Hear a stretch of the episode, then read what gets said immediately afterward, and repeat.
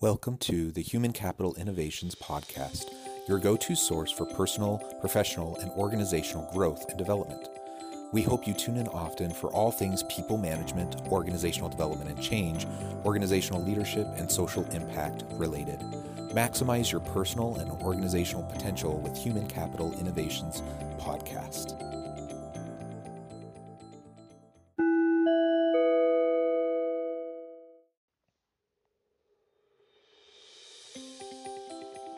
Welcome to the Human Capital Innovations Podcast. In this HCI podcast episode, I share my recent conversation on the Talking Leadership podcast, where we explore toxic leadership.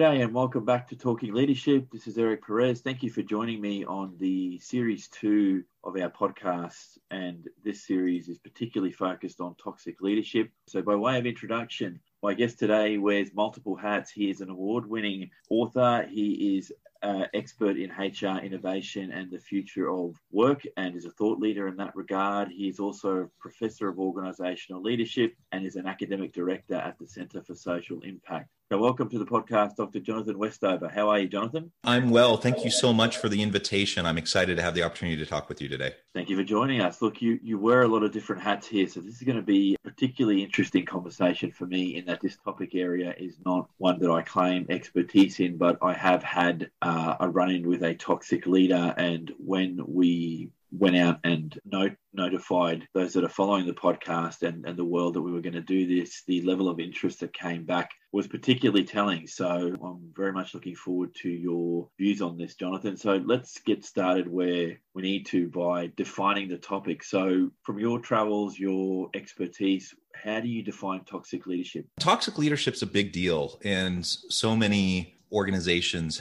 deal with it uh, and most not particularly well. So a toxic leader is anyone who basically makes an unsafe work environment. And there's a lot of ways that you can do that. Uh, it can be physically unsafe, but it can also be emotionally and psychologically unsafe. So if I work in an environment uh, where I have a jerk boss who's yelling, who's uh, who, who's fostering discord amongst the team, who is coming after me, or at least I feel like he's come, he or she is coming after me. You know, that starts to get into the realm of toxic leadership. Uh, certainly, it gets into the realm of of a jerk boss, or as some research talks about, the total cost of assholes you know the asshole boss and so sorry for the language but but it's there's research on this and it actually quantifies the cost to organizations for having bosses like that that basically in and of themselves they are able to completely undermine the effectiveness and the collaboration and the innovation of their teams just by the way they are the way they interact with their people. Uh, now now employees don't expect perfection. I've had many what i would say were bad bosses or not great bosses uh, some of which actually over time learned they developed they they figured things out and they got better and they they moved into the realm of you know a, a decent boss. Um, maybe not a, a, a fantastic boss, but at least a decent boss. Toxic leaders, though, that's a little bit different. Usually, you're talking about someone where their ego is driving them. They're uh, they're not so much concerned about their people, but rather how to make themselves look good, how to to um, gain more power, more influence, uh, and often they'll do it at the expense of those around them.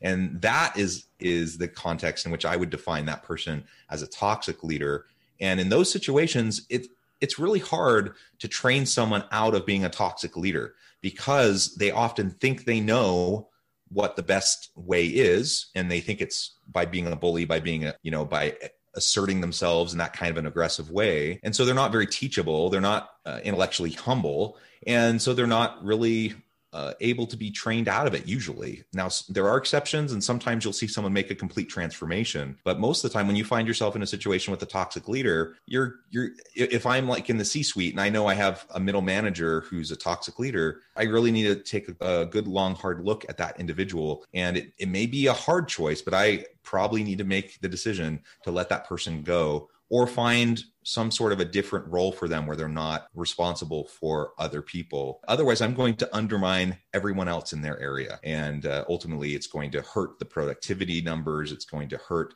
the morale. We're going to lose our best people, uh, and all of that comes into play another piece of this, and I, I, suppose we'll probably get more into this as we go along, there is so much research that talks about the important role of workplace relationships in driving employee engagement, uh, employee satisfaction, employee productivity, intention to stay at the organization versus uh, leaving for another job. Uh, relationships generally play a huge, huge role. The relationship with your boss is is number one. So if you can have a pretty crummy job, a job that you don't really like, you don't enjoy, it's not fulfilling, you don't get paid all that well, you don't like your commute, like add on all these things that maybe aren't great about a job, but you have a really awesome boss and you have some good coworkers, people often will, you know, be okay with that and they'll stick around. But you flip that around, you could have great pay, no commute, all the great benefits and perks but you just have that jerk boss and usually people in that situation are looking for the first exit point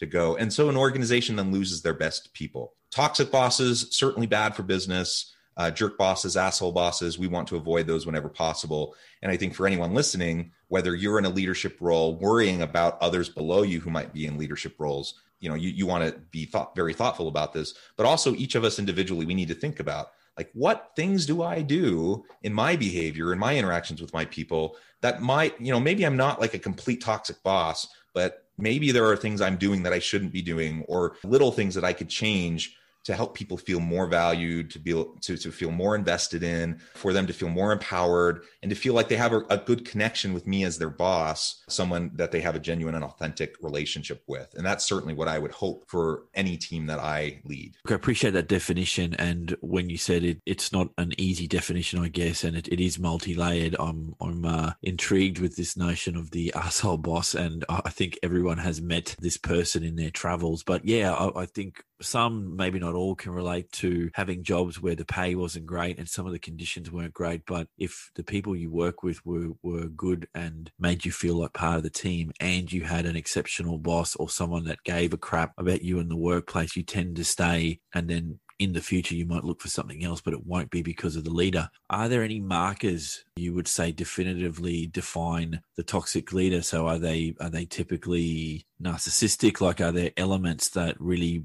fan out what that toxic leader is? Yeah. So, and you you mentioned narcissism. I think pretty much all toxic leaders are narcissists, but not all narcissists are toxic leaders, if that makes sense. And it's interesting. There's there's been studies on narcissism in corporate leadership, and it's estimated that upwards of 20% of C-suite executives and CEOs are are clinical narcissists, but many are very like they're aware enough to understand and self-monitor and understand how they can utilize others around them in a way that will help them be successful. So even though they're narcissists, they know that if they want their business to, to succeed and they get, want to go to the next level, they can only do that if they, you know, are good to their people. And so they actually end up behaving in pretty decent ways. Uh, so, so there are narcissists who aren't toxic leaders. I think pretty much all toxic leaders are narcissists. They're very arrogant. Usually, they're not. Uh, they don't have that intellectual humility. They they think they have it all figured out. And and I get that to a point because you you get promoted and you you get hired into increasing high levels of responsibility in organizations because you've had success in your past you know work experience and so the higher up you go i think it's probably natural unless you have a way to keep yourself in check and not drink the kool-aid it's probably pretty natural for you to to think, yeah, you know, I got it all together. I figured this out. I'm very successful. Everyone else should try to do things like me. And that's a pretty human tendency, I believe. Uh, toxic leaders just take it to an extra level um, where they kind of take that pride uh, and they just really think that they have it all figured out and and so they become abusive. They become psychologically emotionally abusive to people. They become bullies. And you know i've been around toxic leaders that were full on like I never saw them hit anybody like strike them with their fist but but yelling at them like in their face yelling at them almost like spit almost coming out of their mouth like just harsh individuals. That surely is a sign that someone is not right like they should not be in that kind of a role they're too aggressive Um, they're going to harm the people around them. Uh, but there are, are more subtle toxic leaders, and and some people are very passive aggressive. For example, now passive aggressiveness can be very toxic. You might say all the, the right things. You might smile at someone. You might pat them on the back, all while you're stabbing them with your other hand, right? And so that also can be very toxic. Uh, and ultimately, it comes down to trust. Do you foster an environment where people trust in you as someone they are willing to follow, someone they can be committed and loyal to, and put their time and effort into your, you know, how you create a shared vision for the team? Um, if you can develop that kind of a trust, even if you're more aggressive, even if you're narcissistic even if you happen to like yell and swear at people but but they know that you're genuine you're authentic you actually do care about them you're just kind of a passionate person then then you can still accomplish great things and i wouldn't say that that's necessarily toxic uh, it's it's certainly a different style than i would have but it's not probably not toxic.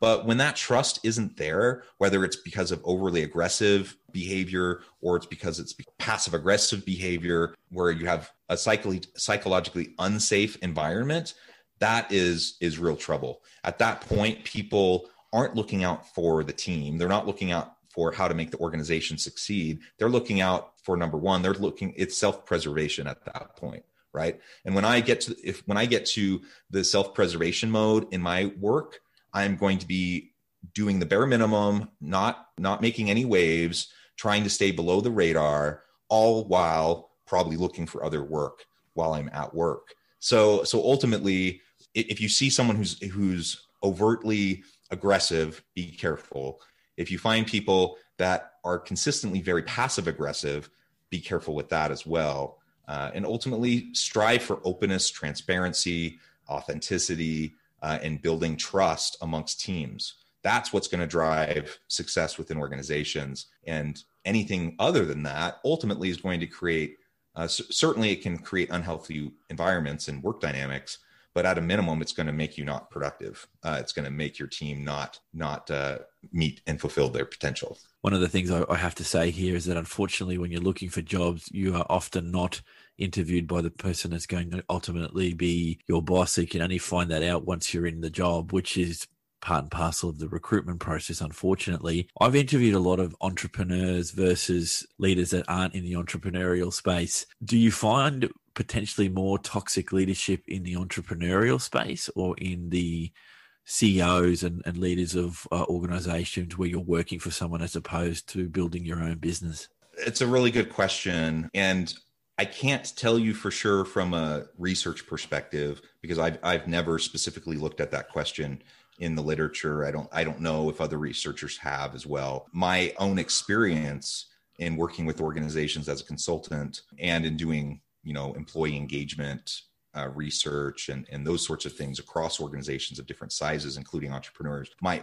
instinct is that it, it really can happen anywhere, that you can have toxic leaders from the CEO all the way down to like the lowest level supervisor that supervises like two people people who just get a little bit too caught up in themselves a little bit too caught up with the power now entrepreneurs that's a unique thing because they have a drive they have a passion and they need that drive and that passion in order to find success with their venture, with their endeavor. Um, the vast majority of entrepreneurs don't really have any sort of a background, expertise, or experience in leadership per se, or in people management issues.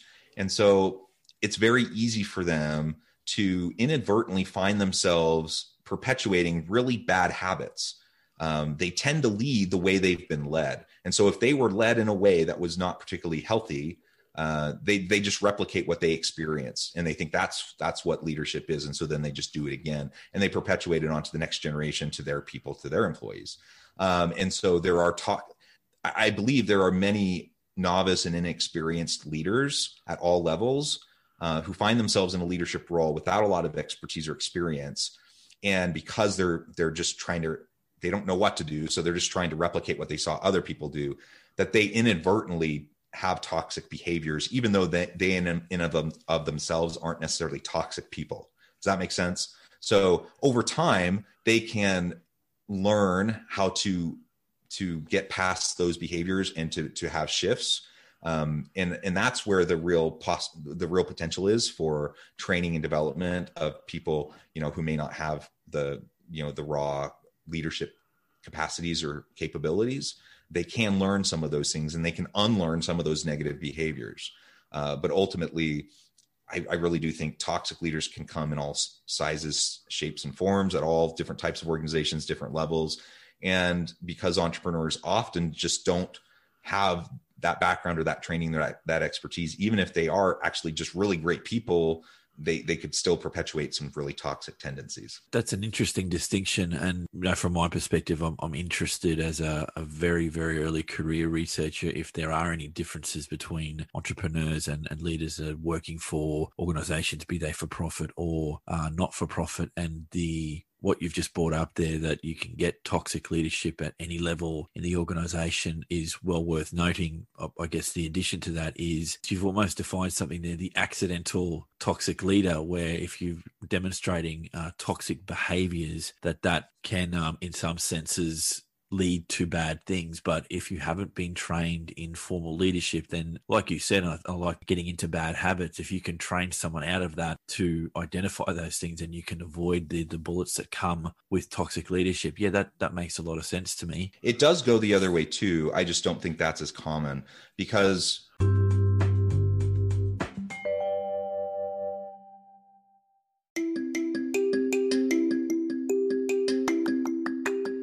I'm excited to announce the publication of my new book from HCI Press, Bluer Than Indigo Leadership The Journey of Becoming a Truly Remarkable Leader. Early in my adult life, I learned about an Asian proverb that translates as bluer than indigo. If you think about the color indigo, it is a brilliant, deep, and vibrant blue, what some would call the bluest of blues. To have something that is bluer than indigo is rare and truly remarkable. Contrary to popular myth, there is no one size fits all or cookie cutter approach to effective leadership. There's no silver bullet, no secret sauce, no go to model that will solve all of our problems. The truth is, great leaders have all had their unique strengths and flaws, and have all had to discover and then pave their own distinctive path in their life's journey to fulfill their leadership potential.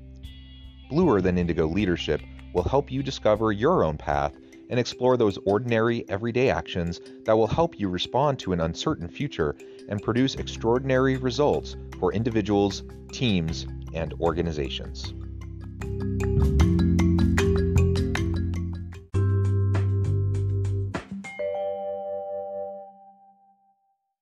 we we all I, I, bet every single person listening to this could probably off the top of their head think of a handful of really bad bosses that they've had in the past poor leadership i think is more common than good leadership. And because that's the case you know i think when you have people who don't know what they're doing and they're just trying to figure it out and so they replicate what other people did before them and they perpetuate bad habits the, the opposite it, it goes the other way too. It, it's just not as common. Like you'll have people who have no formal training but they were lucky enough to have as a mentor you know maybe someone that they uh, reported to who's just an awesome leader. And they were just able to observe really great leadership style leadership habits communication approaches and that sort of thing. And then they can perpetuate that too. The reason why i'm making this this point is because it just it's so important for organizations to invest in the leadership development of their people, not just for right now, but for the long term of the organization. Because what you invest today will not only pay dividends for now and the next six months, the next year, the next five years,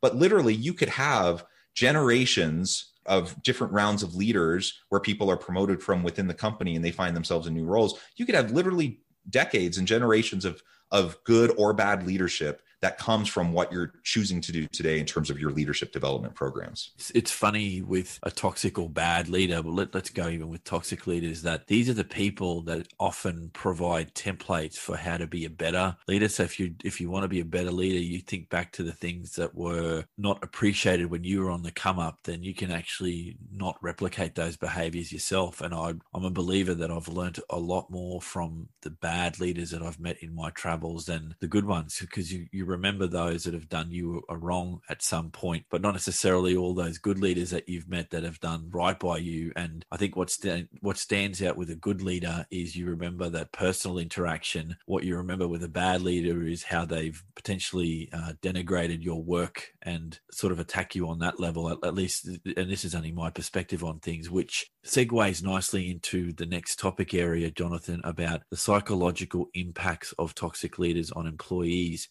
What are they in your estimation, and are they significant or not significant? Well, I think they can definitely be very significant. Toxic leadership is often synonymous with bullying behaviors in the workplace, so bully bosses and asshole bosses. And we we spend the majority of our waking life at work. Uh, most of us do, right? And so let's just assume for a second, which, and let me say this is not a safe assumption, but let me let's just take as an assumption for a moment that every single employee in our organization has an amazing home life. Like everything outside of work is perfect. They have no stresses, no anxieties, no money problems everything's fine with their families, their their uh, partner, their children if they have them, pets, whatever. Like there's no problems outside of work. Okay, let's assume that for a second, even though that's nonsense and we all know it. it even if that's the case, now we're spending the majority, the vast majority for most of us, of our waking hours at work. Okay, so no matter how good that other home life time is, if the workplace is toxic if it's if it's unsafe then it will have traumatic impacts on the psychological health of people literally to the point where it can cause PTSD. There's been research on this that has shown bully bosses um, can actually psychologically damage someone to the extent, like, you know, we talk about PTSD for people who've served in the armed forces. If you are witnessing day in and day out, hour after hour, repeatedly for years, toxic bullying behaviors, it can really stick with you. So to that extent, like, yeah, we need to be careful. We certainly don't want any of that kind of abusive type of behavior that can have that kind of negative psychological impact on people. And that's kind of the extreme end of the, the spectrum. But even if we don't go as extreme, it, it certainly derails engagement, satisfaction, and people just don't feel happy at work. And when you don't feel happy and engaged at work, you tend to do the bare minimum. You're not as productive. You're certainly not innovative. And particularly in a toxic environment, there's usually very little, if any, innovation because the moment in order to innovate you have to try and you often fail most innovative organizations you know you'll you'll have 10 failures for every one success and if it's toxic environment everyone's scared to death of being yelled at. They're scared to death of being made an example of. And so they're not going to stick their necks out and they're not going to try new new innovative challenging things. They're going to stick to the status quo. They're going to do kind of the safe thing. And that is the death nail for any organization that wants to be innovative. So so even if we don't get to the point of psychological trauma and unhealth for individual employees, the very first thing you'll see even in moderately psychologically unsafe and toxic environments is that people will just stop innovating. They'll they'll stop really pushing the envelope and they're just going to show up, they're going to punch in, punch out, do their time, and then try to get out of there as fast as possible. And they're probably going to be looking for the next job as well. Along with that, if I'm really worried about the types of responses my boss is going to give in performance reviews, in just the daily feedback sessions, or even just casually as I'm walking down the hall or they walk by my office or whatever. If that's constantly what I'm worried about, how productive am I, am I going to be in my daily work? Even if I am a really driven person, let's just say that you know things are good at home and I I, I have the attitude that I can it's things aren't great at work but i can persevere i can i can push through it i'm going to just give it everything I've got because I'm invested in my own development and I want to launch myself into my next stage of my career. There are people who are very resilient and they will do that. Uh, even in very toxic environments but they the research shows they too even though they're ambitious and they're they're committed and they're putting all the energy in even that they aren't able to maintain that over a long period of time because they just spend too much mental bandwidth on the fear elements and concern and, and just managing the politics of the workspace rather than focusing on the work that has to be done. So if, if we're expending 50% of all of our energy to inner office politics and worrying about your jerk boss, of course you're not going to be as innovative. Of course you're not going to be as productive. And you still may be quite a productive person, but the opportunity cost of the lost productivity, of the lost innovation is, is also what really hurts the organization. What's the worst psychological impact outside of PTSD? And I'm not saying that that's not an impact. In fact, I was quite taken aback when you said you can end up with post traumatic stress disorder from being in a workplace. I mean, that, you know, there's no equivalent to a battlefield, but I guess the consistent, seeing consistent bad behavior over a certain amount of time could lead to that. Is that the worst kind of psychological impact for someone that is dealing with a toxic leader and or workplace? I suppose the the worst impact would be suicidality or, you know, the the term going postal, right? So that, there's there's often un, other underlying mental health challenges for individuals, you know, who who end up experiencing that. But when we talk about workplace violence and you know someone quote unquote going postal and coming back into the workplace and and shooting it up, for example. Now you're in Brisbane, right? Yes, I am.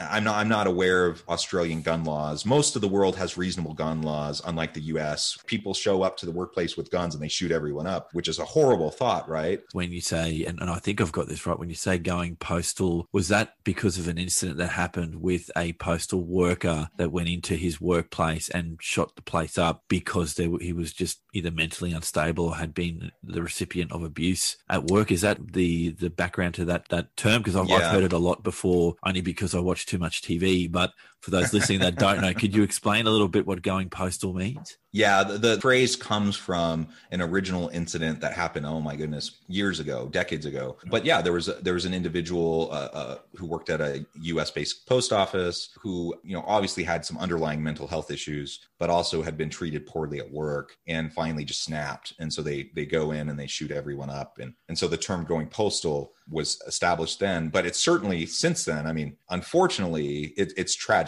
But in the U.S., it's it's rare that you even go a week without hearing about some major public shooting somewhere. It's horrible, and so certainly those don't all happen in the workplace. But when you talk about like the extreme kind of negative outcomes of toxicity in the workplace, bad behaviors, treating people, you know, being a bully and not treating people with dignity and respect, I mean, on the extreme end of it, yeah, you absolutely open the door to things like workplace violence, even you know to the to the point of like going postal and and people just just losing it because they've been putting up with stuff over time. Uh, there's a really good uh, michael douglas film that came out in i think the early 90s called falling down you may remember which is a perfect example a guy that otherwise is not mentally unhealthy. And he just like is worn down, beaten down, and he just ends up losing it because just everything in his life was so bad. So certainly we don't want to get anyone to that point, and certainly we don't want suicidal thoughts or or someone you know feeling like they're so hopeless, things are so bad at work, and their boss and their career their career prospects are so bad that they they end up taking their own life. That you know we don't we want to avoid any of that kind of stuff. But even not getting anywhere close to that extreme, the the nagging day to day kind of persistent impact of that kind of an environment is is very negative. And and certainly i mean anyone listening i'm sure you can think about that past work experiences work environments that were pretty positive and you can think of those that were pretty negative. And the ones that were pretty negative even if we don't say they're necessarily toxic not to that level, but they're still pretty negative. I mean, just remember how you felt. Remember how motivated you were to get out of bed in the morning and to go to work, how just drained you were at work, and how much, how just sapped of meaning and purpose you were in your life because of how bad work was. Um, that's those aren't small things. When we're talking about fulfillment, meaning, and purpose, we all need that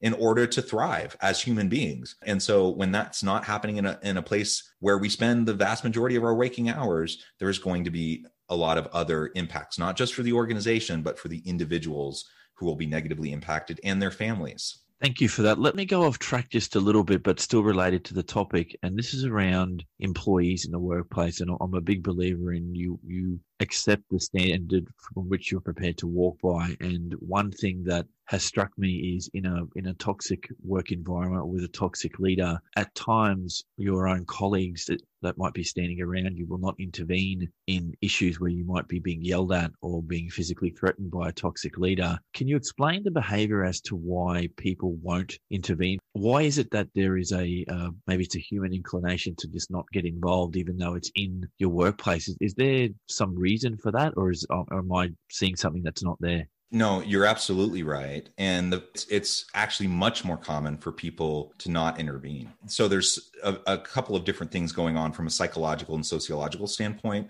So one is called the bystander effect that well meaning, good individuals who might otherwise be inclined to intervene when they're in a place where there's lots of people around and everyone's observing this negative thing happening, our tendency as humans is to look around and we're like, oh, well, it's this this is, isn't really my deal. Someone else will deal with it right? Or this there's three other people in the office observing this thing so they'll they'll report it to hr or they'll confront the, the boss or or whatever. So the bystander effect you know it, it effectively reduces the amount of intervention that we tend to see and there's lots of studies about this in all sorts of different contexts um, not just in the workplace but it certainly happens in the workplace uh, as well. I think the other factor here is just our personal you know self-preservation and survival in the workplace. And if we're in a toxic environment or bullying environment and there's not psychological safety the natural byproduct of that is that i will feel very most people will feel very hesitant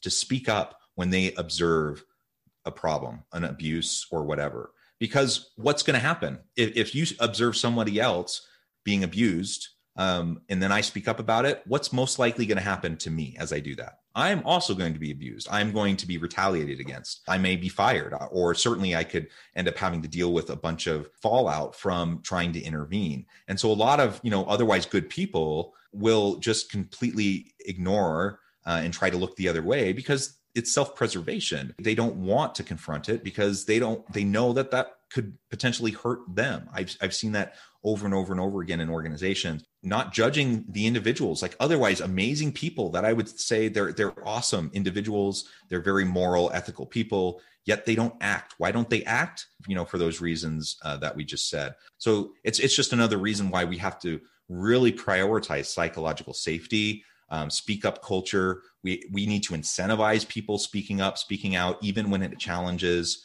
and particularly when it challenges authority, the status quo, and shines a light on unhealthy behaviors and abusive behaviors within the workplace. If we don't do that, even if it's not a toxic environment, but just the natural messiness of human interactions and bad things that can happen within organizations, if we don't foster that kind of a speak up environment, then most things will get brushed under the rug. The other piece, in terms of the psychology of it all, is that if I'm in a workplace, it comes back, it connects with self preservation. But if I'm in a workplace, my whole livelihood re- re- relies on my ability to stay in this job, to earn an income, get my benefits, provide for my family, send my kids to college, whatever, right? And so there's cognitive biases that also influence how we perceive what we see. I may observe an abuse, but acknowledging the abuse will lead to guilt or shame on my part if I don't act. It could lead to retaliation if I do act. And so psychologically, I'm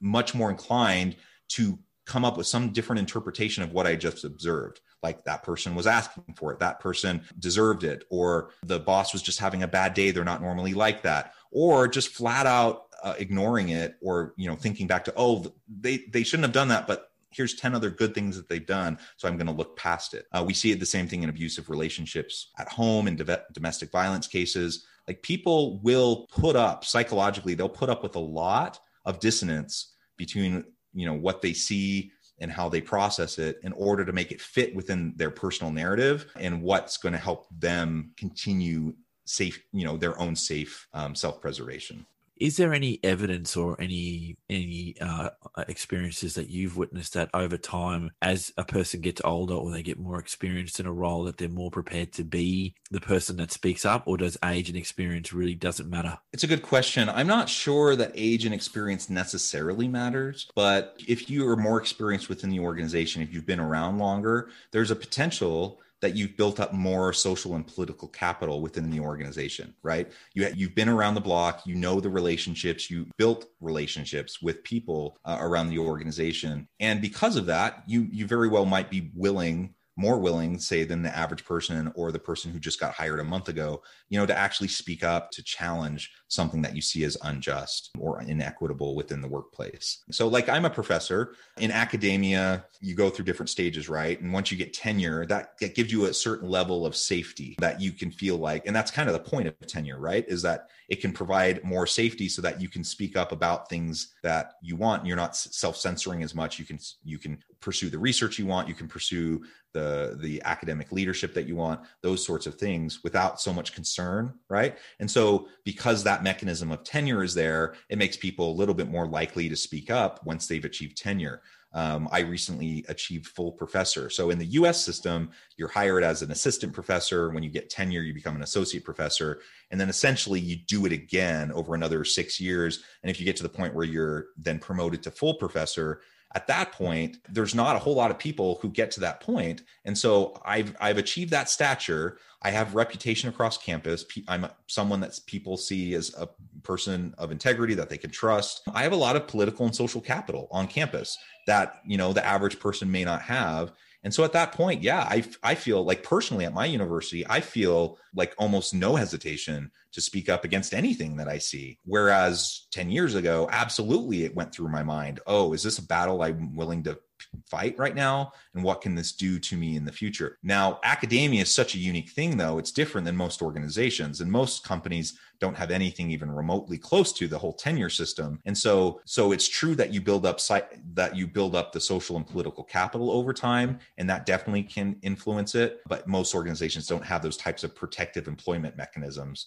where your job is more safe you know as you move uh, further along your career. Yeah, definitely agree with that. I think when you're talking about the world of academia, and you've just pointed it out, then a lot of people aren't going to stay in jobs for 12, 14, 15 years to get to those positions. And I have to say, I've had multiple careers in my short life, uh, and I know others that have done the same. There's a few, maybe throwbacks not the right word, but definitely people in, in the, the circles that I run that have been in certain organizations for at least a decade. And it's just crazy to me that you would stay there for that long. But I, I can understand that in definitely in the world of academia, it's a little different. And yeah, it just goes to show that the, the human animal is is flawed on many different levels. And I think we it's um, everything you've talked about is counterintuitive in that you have to train people to fight a path of least resistance. So to do nothing and to justify it is a lot easier than actually doing something and wearing the consequences for doing it. Now, I, I fully understand me being able to say this now on a podcast is very simple and it's a, a risk free environment for me to say it. I'm probably talking now more at the most optimal, best human level to try and say something and, and get involved and help the person out. But it, I'm not the person in the workplace. It's not potentially my career on the line. So it's easy to say, it's a lot harder to do. So I, I fully understand that. That was Dr. Jonathan Westover. I'd like to thank him for his time and insights.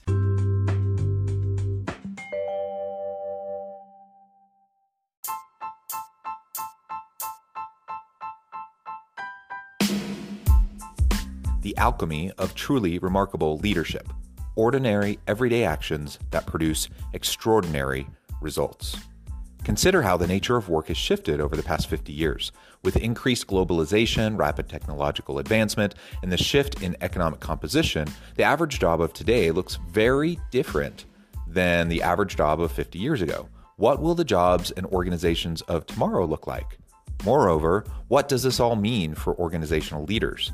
What are the core competencies and capabilities of organizations and their leadership that are prepared for continued disruption and geopolitical and socioeconomic shifts?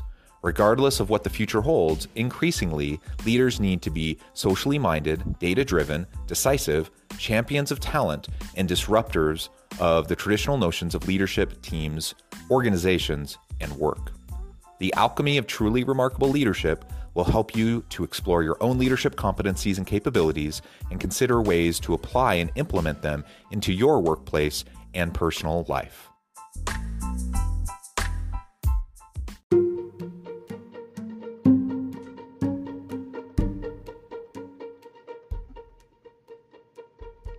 Check out Human Capital Innovations magazine, Human Capital Leadership. Human Capital Leadership is a free, interactive e magazine with the mission to help individuals, leaders, and organizations find innovative approaches to maximize their human capital potential. We publish issues quarterly in August, November, February, and May. Take a look at the latest issue and let us know what you think.